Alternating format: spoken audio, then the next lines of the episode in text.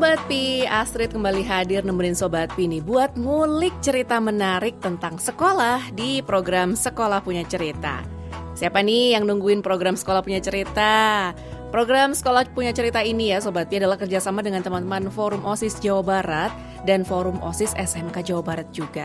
Jadi kalau misalnya ada yang sekolahannya tertarik buat bisa cerita-cerita atau ada hal keseruan apa, boleh banget. Kalian punya slot untuk bercerita dan didengarkan sama teman-teman semuanya nih. Nah, sekolah yang kali ini akan berbagi cerita di episode ini adalah sekolah yang deket banget sama studionya Pi Radio. Biasanya teman-teman dari jauh, kali ini temannya deket banget. Deketnya kayaknya bisa sambil jalan kaki deh nih teman-teman nih ya. Dari SMA Negeri 4 Bandung sudah ada dua perwakilan murid dari SMA 4 Bandung nih Sobat Pi. Ngobrol-ngobrol dulu yuk, selamat pagi. Halo pagi. pagi. Apa kabar teman-teman? Kayaknya lemes banget, lapar kah? Belum sarapan atau gimana? Sedikit canggung. oh gitu. Kita ngobrol-ngobrol santai aja lah. Boleh sambil perkenalan dulu. Siapa namanya dan dari kelas berapa? Uh, halo, uh, aku Fiona. Aku dari kelas 11. Fiona. Tuh. Kelas 11. IPA IPS kah? Aku MIPA. Oke, satu lagi nih. Halo, aku Dava dari kelas 11 MIPA. Oke, sekelas kah kalian atau enggak? Enggak. Beda kelas. Beda. Yes. Tapi sama-sama MIPA nih ya. Betul. Fiona sama Dava, SMAN 4 Bandung. Lokasinya ada di mana sih teman-teman? Buat sobat yang ngedengerin ini mungkin bisa sambil googling, tapi kalau misalnya enggak sambil coba dengerin aja, kalian bisa jelasin dong alamatnya ada di mana. Mungkin juga kalau misalnya lagi main ke Kota Bandung, patokannya apa gitu.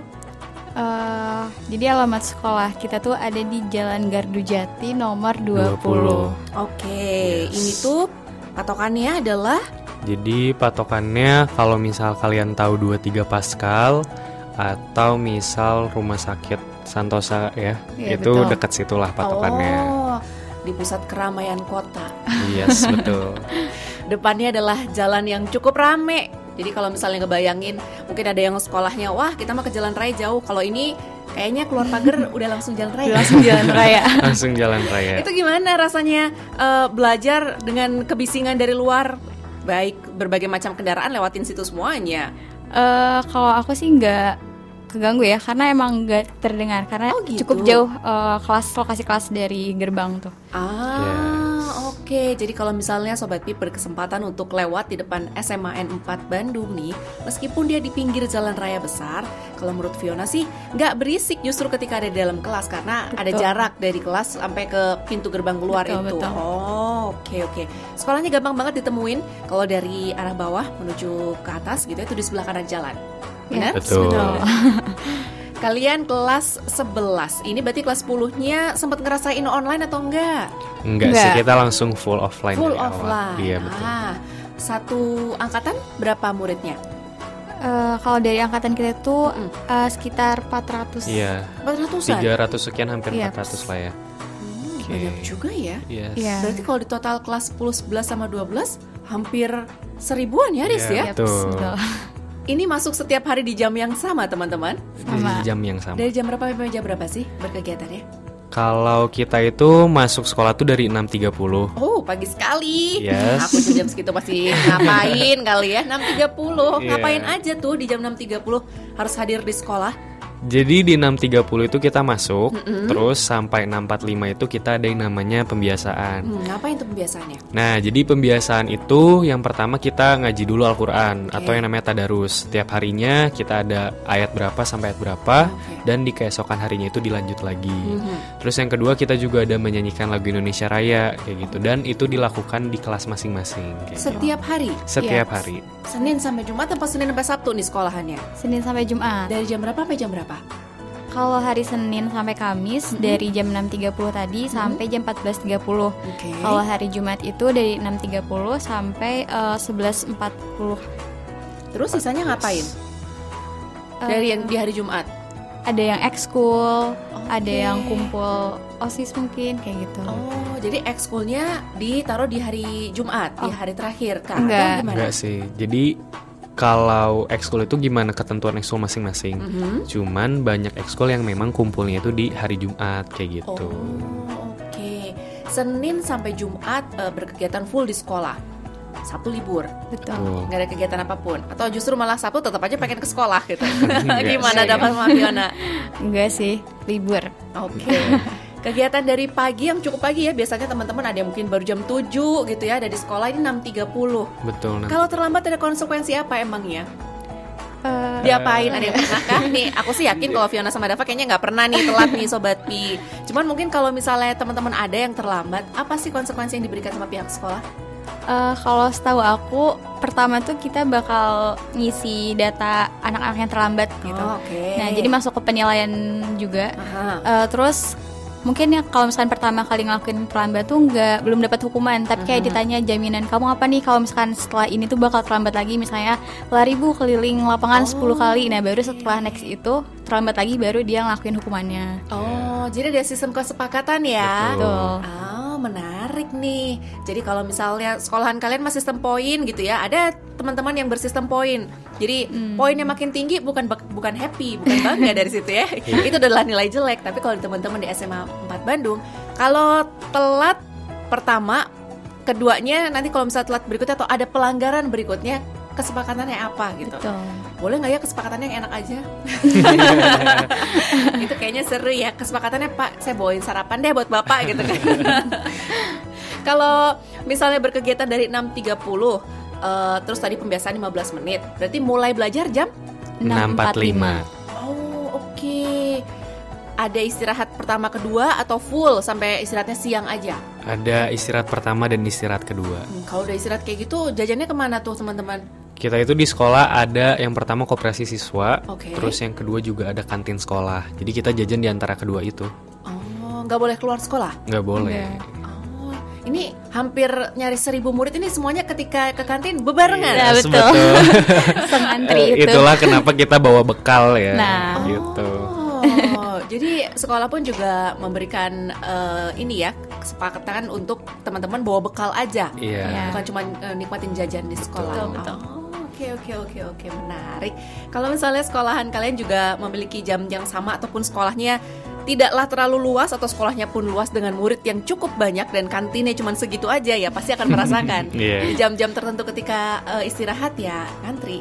Yes. Ada yang suka nggak kebagian makanannya? Jamnya udah beres terus saking ramenya? Kalo... Ada kejadian kah? aku enggak sih. Aku juga enggak karena kebetulan tiap hari bekal sih aku. Oh. Jadi kalau ke kantin tuh kadang istirahat kedua. Oh, Jadi istirahat okay. kedua tuh kan udah kayak satu jam sama sholat zuhur gitu kan. Jadi kita bergiliran ada yang sholat dulu, ada yang jajan dulu. Gitu. Oh, Fiona juga sama? Sama aku juga. Jadi tips juga nih sobat pi. Jadi kalau misalnya bawa bekal ya sama orang tua dibawain bekal jangan gak dibawa. Nih suka ada aja deh. Alasannya lupa lah males lah tuh. Dava sama Fiona mah bawa aja bekalnya. Siapa tahu bisa dimakan di antara uh, istirahat yang pertama ataupun di istirahat kedua. Biar juga lumayan uang jajannya rada-rada diirit gitu nah, ya. betul. Uh, apalagi cerita mengenai sekolahan kalian? Guru-gurunya di sekolahan kalian uh, jumlahnya berapa kurang lebih teman-teman?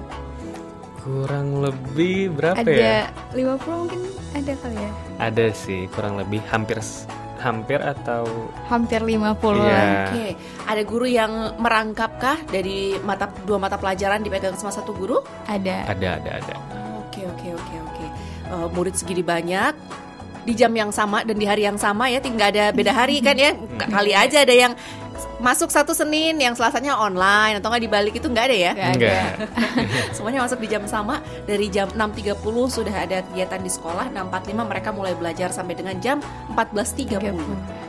Oke, beres dari jam 14.30 ketika KBM selesai, apakah harus langsung sekolah bubar kosong atau kalian masih ada aja gitu yang uh, entah ngobrol-ngobrol diskusi sama teman-teman, mungkin ada yang pengen diskusi sama guru karena di kelas kayaknya masih kurang nih pelajarannya nggak terlalu ngerti, gimana kalau di sekolahan? Uh, pasti nggak langsung pulang ya. Cuman kita tuh emang dibatas gitu. Misalnya jam hmm. 5 pasti ada uh, informasi kayak uh, yang masih di sekolah segera pulang kayak okay. gitu. Cuman uh, setelah pulang sekolah pasti kita kayak masih kumpul sama temen, entah uh. itu ekskul atau ya cuman uh, belajar bareng juga kalau besoknya ada ulangan kayak gitu sih. Iya, iya, ya. Jadi uh, kegiatan di SMA 4 Bandung memang belajar mengajarnya selesai di 14.30. Yeah.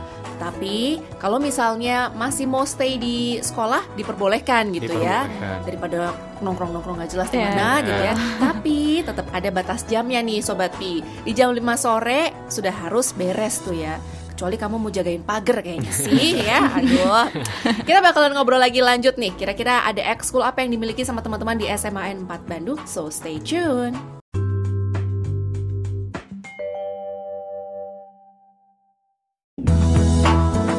Balik lagi nih Sobat Pi di Sekolah Punya Cerita sama Dava dan juga Fiona dari SMAN 4 Bandung. Tadi mereka bilang kalau berkegiatan setiap hari Senin sampai dengan Jumat itu dari jam 6.30 sampai sampai dengan 14.30. Sabtu libur, Sabtu nggak mesti harus datang ke sekolah, ya kecuali emang betah-betah banget gitu ya datang ke sekolah. Ngapain juga? Ini kalau misalnya kegiatan selain belajar mengajar ada kegiatan ekskul nggak sih di sekolahan kalian? Ada. ada. Apa aja tuh? Um, kalau ekskul di sekolah kita itu bisa dibilang cukup banyak ya. Mm-hmm. Jadi ada 20 lebih lah. Okay. Sekitar 21 kalau nggak salah. Yes. Itu. Mulai dari yang olahraga, okay. terus seni, mm-hmm. terus juga ada ekskul bela negara, mm-hmm. di luar itu ada yang bahasa, mm-hmm. terus astronomi juga ada, oh. debat, terus juga apa lagi ya? Ya kurang lebih itu deh. Harus milih salah satu atau boleh nggak ambil ekskul sama sekali kalau di SMA 4 Bandung nih? Uh, ada ketentuannya ada. Okay. Jadi kita juga ada namanya tuh guru yang penanggung jawab ekstrakurikuler. Mm-hmm. Nah uh, gurunya tuh mewajibkan kita untuk ngambil salah satu ekskul yang ada di sekolah gitu. Oke. Okay. Apakah kelas 11 eh 10, 11 sampai 12 harus uh, memilih ekskul atau seperti apa? Uh, setahu aku tuh kelas 12-nya enggak ya. Okay. Kalau misalkan udah agak ke semester-semester akhir yang mau fokus untuk tes buat masuk perkuliahan itu mm-hmm. gak diwajibkan atau bahkan emang udah tidak diperbolehkan ikut ekskul. Okay. 10 11-nya baru diwajibkan. Nah, di ketika kelas 10 sama kelas 11 ini ekskulnya harus sama atau boleh beda-beda? Gimana kalau di sekolahan kalian? Bebas, kita oh, dibebaskan, bebas. betul. Jadi misalnya di kelas 10 ikutan uh, paskibra, di kelas 11-nya ikutan uh, PMR, boleh gitu? Atau gimana? Um, rata-rata sih kalau ekskul kan ada yang namanya juga kepengurusan gitu kan. Okay. Jadi ketika emang kita sebagai anggota kelas 10, uh -uh. ketika kelas 11 pasti kita ada yang namanya uh, jadi pengurus lah gitu di pengurus ekskul tersebut. Jadi regenerasi. Iya, yes, betul. Kalau misal kita mau ngambil ekskul lain, uh mhm. -huh. berarti memang itu uh, sesuai kesepakatan diri aja mampu nggak untuk memegang dua ekskul itu. Oh, oke. Okay. Ini cerita menarik nih Sobat Pi. Kalau teman-teman yang pegang ekskul di SMA 4 Bandung dari kelas 10 sampai kelas 11 rata-rata mereka melanjutkan yeah. dari yeah. kelas 10 ke kelas 11 jadi ekskulnya sama. Yeah. Iya. Uh, nggak nggak yang pindah-pindah dari kelas 10-nya aku pengen coba apa, kelas 11 aku pengen yang lain. Boleh-boleh aja asal memang bisa, bisa. ngatur ya sama Betul. jadwalnya. Hmm, oke. Okay. Dari ekskul-ekskul ini suka ikutan lomba-lomba gitu gak sih teman-teman? um, dibilang suka sih nggak nggak terlalu banget kayak sampai terus-terusan ikut lomba mm-hmm. gitu ya. Mm-hmm. Tapi memang misal dalam satu tahun ajaran setiap ekskul tuh pasti akan ada ikut uh, entah itu turnamen, mm-hmm. perlombaan mm-hmm. atau mungkin olimpiade itu setiap ekskul pasti ada kayak mm-hmm. gitu. Fiona pilih ekskul apa emang ya? Uh, aku uh, pramuka, mm-hmm. terus ada Orion juga. Aku Orion itu apa? Orion itu uh, pelatihan astronomi gitu. Jadi uh, entah buat olimpiade atau kayak kita tuh suka astronomi gitu jadi kayak mempelajari tentang luar angkasa tuh di ekskul itu gitu. Oh, apa yang dipelajarin? Menarik nih soalnya uh, Astrid cukup jarang lihat ada sebuah ekskul yang mempelajari astronomi. Ya, uh, jadi dibagi juga ke beberapa divisi. Uh -uh. Kayak misalnya ada divisi tentang olimpiade. Jadi kita tuh mempelajari uh, apa ya kayak latihan soal materi-materi olimpiade astronomi kayak gitu. Berarti fisika belajar dong. Betul. Aduh, langsung merinding kan aku. Terus apa lagi? Uh, aku juga sempat masuk retorika. Mungkin retorika itu apa? Itu tuh ekstrakurikuler debat. Betul. Oke, okay. bahasa apa yang yang digunakan? Bahasa Indonesia. Bahasa Indonesia. Banyak juga ya Fiona ekskul yang dipilihnya.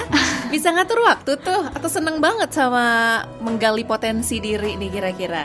Lumayan sedikit pusing tapi di bawah fun aja gitu kan. Di bawah fun aja. Itu mungkin bisa jadi sebuah inspirasi buat sobat Pini ketika kalian milih banyak ekskul di bawah fun aja.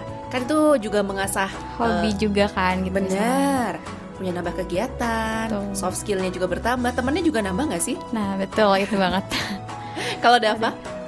Kalau aku sama juga kayak Fiona, uh-huh. aku ikut pramuka, uh-huh. terus juga aku ikut paskibra. Uh-huh. Terus kalau misal ekskul yang ada di sekolah kami berdua tuh uh, ikut tadi yang juga retorika mm-hmm. atau ekstrakurikuler debat bahasa mm-hmm. Indonesia, terus juga ada ekskul jurnalistik mm-hmm. dan udah sih sama. Iya itu udah empat loh, dapat banyak iya. sekali. Ini kayaknya kamu sekolah kegiatannya di ekskul aja ya yang mungkin ini aku uh, pertanyaan yang ke masing-masing deh. Pasti punya tantangan ketika membagi waktu antara ekskul dan juga kegiatan belajar mengajar kalian.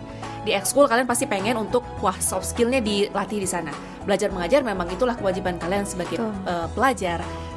Ada tantangan kah pernah nggak Fiona ngalamin aduh ini yang satu aku pengen banget gitu untuk ikutin tapi di pelajaran ini aku juga harus menyelesaikannya pernah nggak selama dua tahun ini menjalankan? Pasti pernah. Apa tuh? Cuman uh, kayak nentuin aja sih prioritasnya mau di mana dulu atau hmm. kayak bergilir gitu. Misalnya minggu ini uh, kita ikut ekskul yang ini dulu, minggu uh. depannya kita ikut yang ini. Jadi kayak bergilir aja gitu. Oke, okay. satu tips tuh ditentukan skala prioritasnya, sobat Pi. Udah gitu bisa ketahuan nih mana yang kira-kira mau kalian kerjakan terlebih dahulu. Tuh. Yang jelas nggak bisa dikerjain semuanya bebarengan ya. Yeah.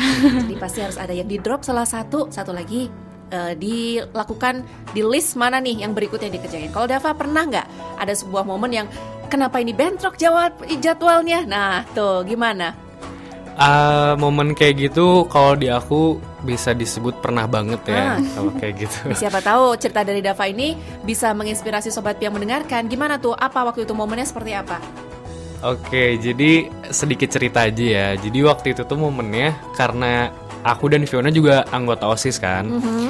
Dan ketika itu kita lagi menjalankan suatu kegiatan mm -hmm. yakni pro, uh, kegiatan 17 Agustus di sekolah. Okay. Namun um, pada saat itu tuh bertabrakan dengan jadwal aku uh, penugasan, penugasan paskibraka pada okay. saat itu uh, saat itu jadwalnya bertabrakan. Namun uh, cara aku untuk mengatasi hal tersebut adalah bagaimana cara aku bisa membantu uh, tapi di pra acara gitu atau di setelah hmm. acara gitu. Oke. Okay. Okay. Jadi dipilih dari sepanjang kegiatan mana yang kira-kira waktunya pas untuk bisa kamu Betul. perbantukan. Ah, bisa jadi tips juga nih sobat Pi. Kalau tadi Fiona adalah pilih yang kira-kira prioritas yang uh, paling penting menurut dirinya itu apa di situlah kalian bisa lihat kalian bikin checklist oh ini yang akan kalian kerjakan kalau Dava tipsnya adalah tetap bisa membantu tapi memang tidak 100% pilihlah yang kira-kira waktunya nggak bentrok mungkin di awal acara, mungkin di tengah acara, tetap bisa membantu meskipun nggak 100% gitu loh Sobat Bi. Jadi cari uh, selahnya, mungkin aku bagian yang nanti aja ya, yang beberesnya gitu. Hmm. Atau nggak aku yang persiapannya aku yang bagian kontak-kontaknya nah itu bisa kalian lakukan jadi jangan e, ngerasa bahwa aduh aku nggak ikutan ekskul tuh karena nggak bisa bagi waktu justru dengan ikutan ekskul kalian jadi bisa belajar untuk membagi waktu Betul. ya nggak sih banget ah, oke okay. Kegiatan ekskul dilakukan ada hari tertentu kah atau seperti apa kalau di sekolahan kalian teman-teman uh, jadi tiap ekskulnya tuh punya jadwalnya masing-masing. Oh gitu. Jadi kita juga kalau misalkan mau pilih ekskul ya pilih yang ekskulnya nggak bentrok gitu, biar enak juga gitu kan ikutnya tuh bisa setiap minggu ikut. Emang ada ada di papan jadwal gitu hari ini ekskul apa jam berapa gitu bisa ketahuan jadwalnya yang paling cocok Fiona? Uh, enggak sih tapi sebelum kita memulai ekskul mm-hmm. pasti ada sosialisasi atau uh, demo ekskul dulu gitu. Diperkenalkan juga kayak uh, jadwalnya tuh hari ini ya teman-teman pulang sekolah. Mm-hmm. terus uh, misalkan ada yang seminggunya dua kali tuh dibilangin juga kayak gitu. Oke mm, oke. Okay, okay. jadi ketika pas demo ekskul kalian perhatikan jangan ngobrol aja. Jadi tahu gitu ya jadwal-jadwalnya si ekskul ini kapan aja. Jadi bisa kalian atur-atur deh waktunya di sana. Mm, oke. okay kalau misalnya ekskul ekskul ini uh, harus uh, milih salah satu kan ya tadi di sekolahan kalian. Uh, teman-teman ini baik Fiona maupun Dava lebih dari satu. Kayaknya senang banget punya ekskul. Mungkin juga itu bisa jadi hal yang baik loh untuk sobat di luar sana ngerasa bahwa ih ekskul satu aja aku males milihnya tapi mereka berdua aja bisa lebih dari satu dan bagi waktunya oke oke aja kan? Yes. pelajaran juga bisa kekejar kan? Alhamdulillah Ada kegiatan apa lagi kalau misalnya di menjelang akhir tahun kayak gini di sekolahan kalian? Apakah ada kegiatan uh, akhir tahun yang pasti SMA 4 punya? Atau ada kegiatan tahunan yang sudah terlaksana sebelumnya atau seperti apa? Oke, jadi kalau di SMA 4 Bandung sendiri, um, setiap di menuju akhir tahun atau akhir semester ada kegiatan yang pertama itu namanya pancake atau pekan kreativitas antar kelas. Oke. Nah, kebetulan kalau di SMA 4 Bandung sendiri itu tuh nanti bakal dilaksanain di akhir Oktober di tanggal 30 sampai 31. Nah, jadi di sana itu um, di hari pertama atau di tanggal 30-nya akan ada perlombaan antar kelasnya dimulai dari bidang seni, terus juga bahasa, sastra dan sejenisnya. Lalu di hari kedua itu kita ada penampilan dari gestar kayak gitu. Jadi puncak oke. acaranya itu ada di hari kedua gitu sih. Ini cuma kegiatan internal berarti. Iya betul, Yes. kegiatan internal. Setiap tahun selalu ada. Setiap Pasti tahun. ada. Yang ikut lomba eh, wajibkah setiap kelas ikut lomba atau seperti apa?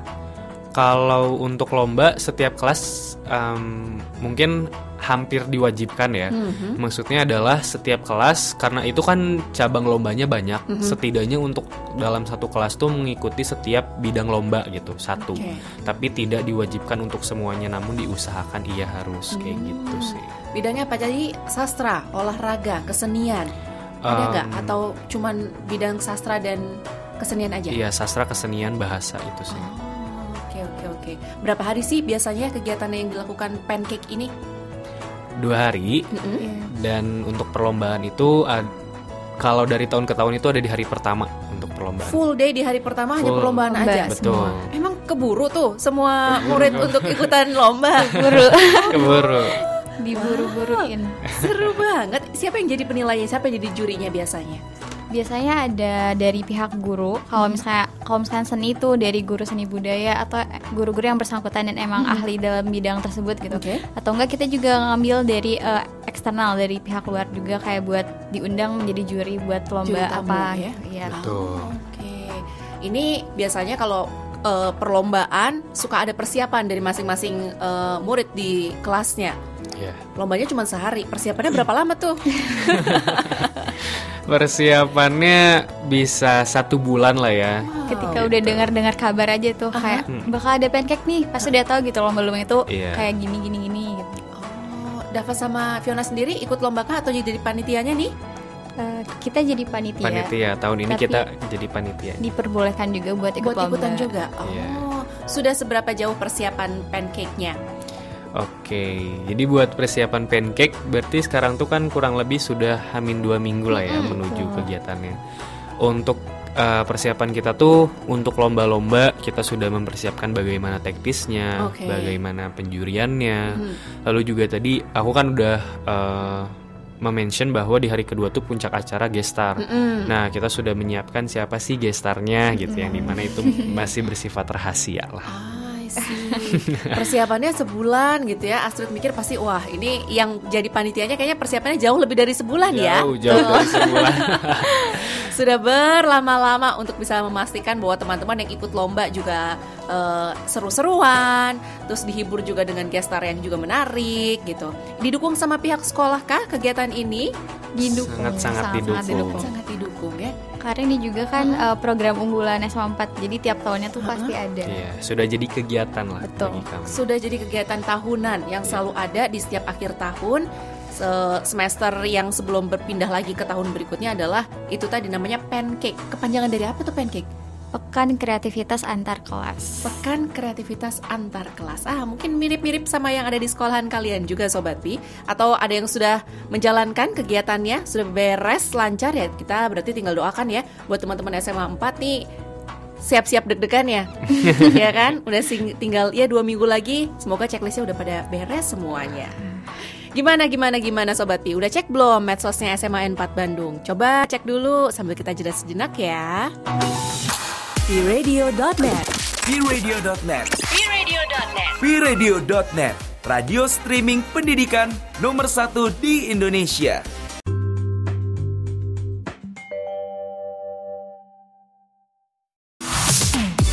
Piradio.net Radio streaming pendidikan nomor satu di Indonesia. Fiona, Dava tadi kan kita udah cerita mengenai kegiatan sekolah dari Senin sampai Jumat sama ekskul yang ada di sekolahan. Eh, kegiatan OSIS sendiri seperti apa nih di sekolahan kalian? Setiap tahunnya punya program khusus kah? Atau di bulan-bulan tertentu pada udah lengser semuanya atau sampai akhir tahun masih aja gitu ya berkesibukan dengan OSIS. Seperti apa kalau di SMA 4? Uh, kalau buat program OSIS sendiri pasti uh-huh. ada program unggulan juga ya. Okay. Jadi kayak contohnya tadi yang pancake itu itu uh-huh. juga salah satu program unggulan OSIS juga. Oh, okay. Terus ada Festboot juga apa itu tuh? tuh festival budaya. Uh-huh. Apa Jadi yang uh, di itu? kurang lebih sama kayak pancake. Uh-huh. Jadi uh, kalau tahun kemarin itu dilaksanakan selama tiga hari okay. di mana uh, hari hari pertamanya itu di sama lomba-lomba juga mm -hmm. di hari terakhirnya juga sama kayak gestar juga cuman okay. yang membedakan antara tahun ini dan tahun sekarang tuh karena tahun ini Facebook gak ada jadi yang gestar itu tuh disatukan di pancake gitu oh, nah terus selain dua itu tuh ada festival Givari juga apa tuh uh, kalau festival Givari itu lebih ke uh, keagamaan ke mm -hmm. Gitu jadi okay. kayak uh, Facebook versi Islaminya versi gitu. Oke. Okay. Kayak gitu. Lumayan banyak ya kegiatan yang dipegang sama uh, anak-anak OSIS setiap tahunnya mungkin minimum pasti ada tiga yang Betul. harus uh, dijalankan. Yeah. Satu kegiatan aja butuh waktu yeah. berbulan-bulan yeah. ya untuk mempersiapkan ya. Tiga aja kayaknya udah lumayan repot itu. Untuk teman-teman OSIS sendiri uh, keikutsertaannya seperti apa kalau di SMA 4? Apakah wajib semuanya ikut atau ada uh, seleksinya khusus untuk gabung di OSIS? Gimana Dava? Oke, jadi kalau misalnya um, untuk OSIS kan ada anggota OSIS dan pengurus OSIS kan. Hmm. Kalau misal berdasarkan pemahaman dari kami untuk anggota OSIS tuh memang seluruh siswa-siswi itu adalah anggota OSISnya. Okay. Sedangkan pengurus OSIS itu melalui seleksi. Jadi oh, kami itu okay. akan salah satu tahapannya adalah wawancara. Hmm. Lalu yang kedua itu juga ada uh, latihan kepemimpinan organisasi atau LKO kayak hmm. gitu sih. Itu kapan biasanya dilakukannya? Untuk LKO ini se semenjelang sertijab atau serah mm -hmm. terima jabatan. Jadi ketika sudah ada pemilihan calon ketua OSIS yang baru, mm -hmm. tidak lama dari itu ada time timelinenya itu adalah LKO, lalu setelah itu sertijab seperti itu sih. Biasanya rata-rata sertijabnya kapan? Awal tahun, tengah tahun, akhir tahun? rata rata-rata akhir tahun ya. Sekarang juga mungkin mendekati sertijab iya, ya. Betul, Karena kita udah sertijab. ngelewatin wawancara buat kelas 10-nya. Mm -hmm. Terus sekarang tinggal nunggu LKO, setelah itu baru sertijab. Oke. Okay. Yang e, menyerah terimakan jabatan ini dari kelas 11 ke kelas 10 berarti? Dari kelas 12. 12. Oh, ya, jadi kelas 12 masih ikut serta. Betul. Yeah. Ah, oke oke oke oke. Mungkin uh, sobat pi di luar sana ada yang sudah kelas 12 totally nggak pegang apa pun. Berkegiatan osis pun tidak. Tapi kalau teman-teman SMA 4 kelas 12 nya masih ya. Tapi sampai akhir tahun ini aja. Yeah. uh, oke okay. jadi kelas 12 kalau di SMA 4 baru tahun berikutnya di awal tahun selesai deh tuh. Selesai. Ekskul nggak usah dikerjain osis nggak usah dikerjain fokus sama ujian fokus. aja. betul. Betul betul. Hmm, oke. Okay. kegiatan osis sudah diceritakan. Ah ini nih yang juga menarik kalau misalnya ke ini adalah tahun 2024 kita akan pemilu kan teman-teman. Ya. Sudah adakah uh, ini pada punya KTP kah tahun ini atau masih tahun depan? Fiona? Aku belum punya KTP sih. Nah, hmm. Belum punya udah 17 tapi. Udah. Oke, tinggal antri aja di Disub Capil ya. Kalau Dava? Sama aku juga kayak Fiona, belum punya tapi udah pada uh, umur 17 tahun 2023 sudah, ini kan sudah. tinggal ngurus-ngurus aja dan tahun depan kalian akan siap dengan pemilunya betul apakah teman-teman OSIS udah punya persiapan menginformasikan tentang bagaimana sebagai pemilih pemula atau ada bentuknya sosialisasi mungkin posting-posting di Instagram atau bikin pamflet di sekolah atau ngumpulin teman-teman gimana tuh kalau untuk sekarang sih kami dari OSIS sendiri belum ada apa ya secara terang gitu mm -hmm. menyiapkan atau mensosialisasikan uh, hal-hal uh, yang memang berkaitan dengan pemilu. Okay. Namun uh, karena kami juga akan merencanakan program kerja yang baru kan mm -hmm. karena tadi berhubungan dengan sebentar lagi sertijab, yep. kami pun akan menekankan bagaimana sih pemilu itu gitu. Mm -hmm. Namun uh, kapan jangka waktu atau kapan sosialisasi tersebut dilaksanakan, mm -hmm. hal itulah yang belum kami obroli lah gitu. Oh, Oke, okay. tapi sudah ada di awang-awang ah ini kayaknya kita tahun depan salah satu program kerjanya adalah untuk sosialisasi pemilu. Betul. Oh, oke oke oke. Apalagi ya yang menarik seputaran sekolah yang kalian ingin ceritakan untuk Sobat Pi dari berbagai macam kegiatan ekskulnya sudah, uh, kegiatan belajar mengajar. Aku jadi teringat kalau ngomongin soal kegiatan belajar mengajar mengenai kurikulum teman-teman. SMA 4 ini kurikulum yang dipakai kurikulum berapa? Uh, jadi kalau untuk kelas 11 dan 12-nya itu kita masih pakai kurikulum 2013. Oke. Okay. Tapi kelas 10-nya udah mulai pakai kurikulum Merdeka. Aha. Jadi uh, kurikulum Merdekanya tuh baru diterapkan di kelas 10 yang sekarang gitu. Yang baru masuk kemarin? Iya. Oh. Yang baru masuk kemarin. Jadi Dava sama Fiona ini adalah angkatan terakhir yang pakai kurikulum 13. Betul. Ah, pernah dengar-dengar ceritakah dari uh, teman-teman atau guru juga menceritakan bagaimana perbedaan kurikulum 13 dan kurikulum merdeka? Uh, pernah sih aku Gimana kalau menurut temen-temen. Fiona? Kalau buat kurikulum 2013 sama 2000 uh, eh kalau Kurikulum merdeka? kurikulum merdeka tuh mungkin kalau dirasain tuh nggak terlalu beda sih kataku karena Oke. uh, di 94 ini kurikulum 2013 itu emang sudah mulai menerapkan kurikulum merdeka juga gitu Betul. secara Yang tidak langsung. based. Ya Iya. kayak Oke. cuman mungkin bedanya di situ kayak kalau misalkan kurikulum merdeka ada project besarnya kan. Mm-mm. Kalau kita tuh em, kayak sistem belajarnya gitu kayak misalkan banyak presentasi Oke. eh, kitanya lebih aktif kayak gitu sih jadi gak terlalu beda untuk aku gitu Oke, menurut kalau menurut Dava? Kalau aku sendiri sih karena tidak tahu sespesifik itu mengenai kurikulum merdeka. Cuman kalau misal aku lihat dari luar sama kayak Fiona. Jadi walaupun kami kurikulum 2013, em, kami pun sudah banyak menerapkan dari guru-guru gitu. Presentasi, project, terus juga banyak melatih soft skill juga lah gitu kalau di Oke. sekolah kami gitu. Hmm, menarik kan Sobat Pi? Jadi kalau misalnya sekolahan kalian masih belum menerapkan eh, kurikulum merdeka atau yang sama dirasakan sama teman-teman di SMN 4 Jadi masih mix Ada yang masih tersisa dengan kurikulum 13 Ada yang sudah pakai full kurikulum merdeka Kalian tetap bisa belajar Ini mah tinggal kemauan diri kalian Mau belajar dengan kurikulum apa pun Kalau nggak mau belajar mah susah betul betul ada tips gak sih buat kalian eh nih kalau misalnya sobat Pi ngerasa ini masa-masa eh, akhir tahun gitu ya sudah siap berubah ke semester berikutnya UTS mungkin juga sudah pada beres gitu ya udah siap-siap puas. Ada tips untuk kalian gimana caranya eh, belajar? Apalagi Tips. tantangan sekarang kayaknya. Belajar mah gitu-gitu aja. Iya ngerti. Belajar sih gitu-gitu aja. Siapa tahu ada eh, ada Fiona ataupun Dava punya gitu ya. Entah itu belajar dengan menggunakan media apa atau membagi waktunya, membagi tenaganya, cari temennya atau seperti apa? Punya nggak Fiona? Eh, kalau aku sih yang pertama pasti kayak buat eh, kelompok belajar ya karena itu penting banget gitu jadi ketika kita mau ulangan atau Mm-mm, mm-mm. bingung gitu sama satu pelajaran pasti nanya gitu eh, ini gimana sih jadi kayak selain ngejelasin Mhm. terus selain itu di bagian atur waktu yang emang harus kita tuh harus bisa banget buat manage waktu gitu Hmm. karena eh, bisa dipikir-pikir tugasnya tuh banyak banget Mm-mm. jadi kita tuh harus ngejar tugas dan ngejar materi juga Mm-mm. jadi kalau dari aku sendiri untuk dari Senin sampai Jumat tuh kita full aja gitu fokus ke tugas. Nah weekendnya baru kita ngajar materi yang mungkin bakal dipelajari eh, minggu selanjutnya kayak gitu. Jadi sebelum guru menerangkan diusahakan kita baca sedikit dulu gitu. Sebelum guru menerangkan, sedikitnya kalian baca dulu. Jangan sebelum guru menerangkan kalian tidur, sobat ya. kalau Dava, Dava punya tips nggak? Kira-kira kalau tadi Fiona kan bikin kelompok belajar, cari teman-teman, support satu sama lain. Kalau misalnya ada yang nggak ngerti, bisa didiskusikan rame-rame sama mengatur waktu. Kalau Dava, Kalau dari em, segi pribadi sih aku di rumah itu ada yang namanya schedule board. Jadi oke. eh, kap jam berapa aku harus mengerjakan pekerjaan pertama, Mhm. lalu jam selanjutnya aku harus mengerjakan pekerjaan yang kedua kayak gitu kurang lebih.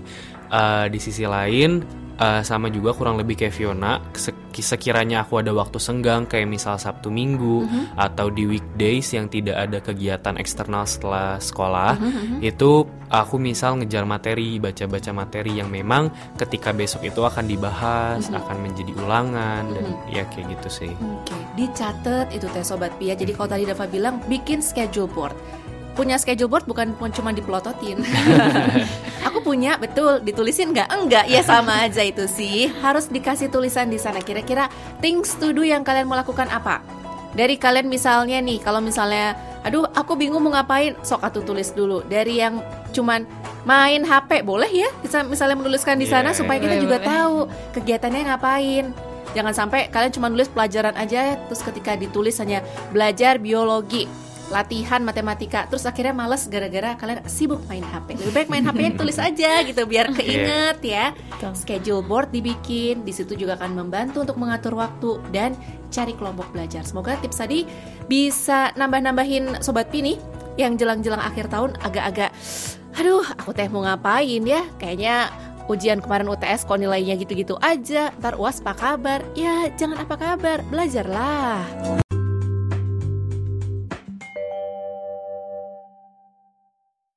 radio.net Emang seru banget sih kalau kegiatan sekolah itu bukan cuma diisi sama belajar aja. Belajar tentulah ya, kalian emang tujuannya ke sekolah kan buat belajar. Tapi tambahin juga sama kegiatan seperti ekskul, bergabung di OSIS, jadi pengurusnya, ataupun ikut kegiatan yang memang support kegiatan yang ada di sekolahan. Ini adalah mengasah soft skill kalian Sobat Pi.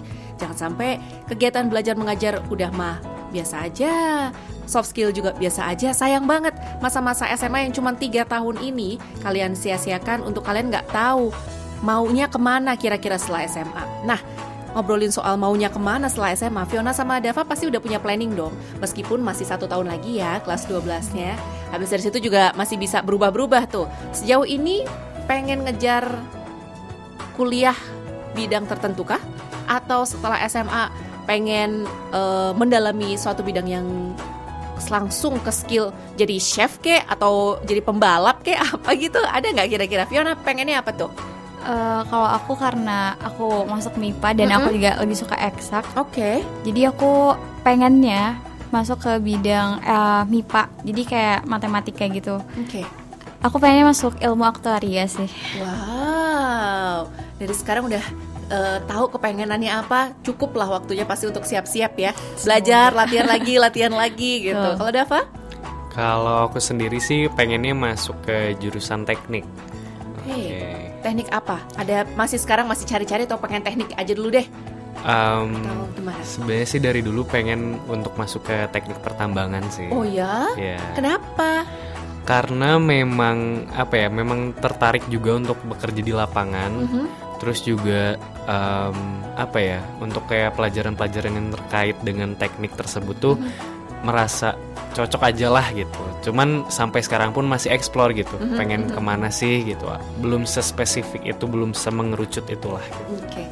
kalau dari perjalanan kalian ya sekolah sampai di titik kelas 11 ini soft skill apa yang kalian rasakan ada perubahannya dulu saya gini eh ternyata sekarang saya udah bisa gini loh Fiona Uh, kalau aku mungkin dari public speaking dulu ya, okay. karena kalau dulu di SMP nih aku tuh kayak bener-bener malu banget buat uh, ada di depan banyak orang gitu. Mm -hmm. Tapi mungkin kalau sekarang di SMA tuh kayak lumayan beberapa kali gitu ditunjuk jadi MC. Itu kan kayak ngelatih soft skill aku dan kayak mental aku juga gitu buat berhadapan sama banyak orang. Mm -hmm. Terus uh, kayak ya intinya aku tuh lebih ke berkembangnya tuh lebih ke gimana aku berkomunikasi sama orang atau mm -hmm. bersosialisasi sama orang. Mm -hmm. Caranya gitu gimana tuh?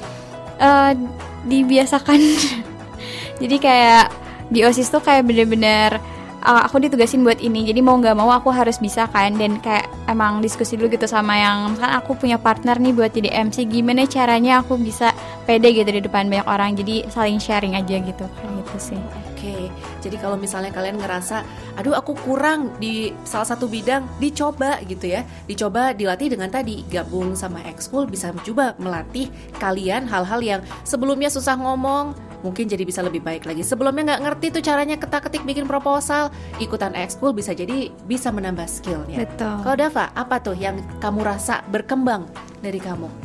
Kalau yang aku rasa yang berkembang itu leadership aku sih. Okay. Ketika aku di SMA ini uh, tahu gitu, lebih tahu bagaimana caranya untuk menghadapi orang orang-orang yang memang berbeda-beda gitu. Mm-hmm. Entah itu dari pemikirannya, mm-hmm. dari perasaannya, mm-hmm. yang di mana ketika sebelumnya aku belum pernah misal untuk ketemu dengan orang ini, mm-hmm. aku belum tahu bagaimana cara menghadapi orang ini. Mm-hmm. Ketika aku masuk SMA, aku bertemu dengan orang yang memang memiliki sifat baru mm-hmm. gitu atau uh, kepribadian entah itu wawasan dari ya pikiran pemikirannya lah mm -hmm. gitu banyak banget yang aku temuin dan akhirnya aku tahu bagaimana cara memimpin atau cara berkomunikasi dengan orang-orang yang baru aku temui gitu sih. Gimana caranya kita bisa menerima perbedaan Dava? Tadi kan Dava uh, keywordnya sepertinya ketemu banyak orang orangnya berbeda-beda yeah. gitu ya. Ternyata juga banyak banget tuh perbedaan dari cara pandangnya.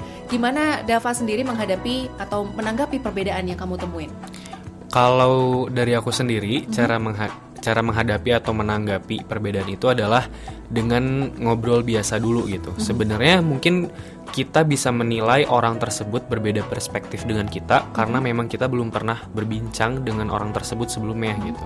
Ketika misal kita sudah berbincang, sudah tahu istilahnya uh, tahulah bercandanya kayak gimana gitu atau lagi bercanda gimana, seriusnya gimana. Semakin kita tahu, semakin kita paham, uh, semakin bisa kita membaca karakter orang yang mungkin mirip seperti orang tersebut gitu sih.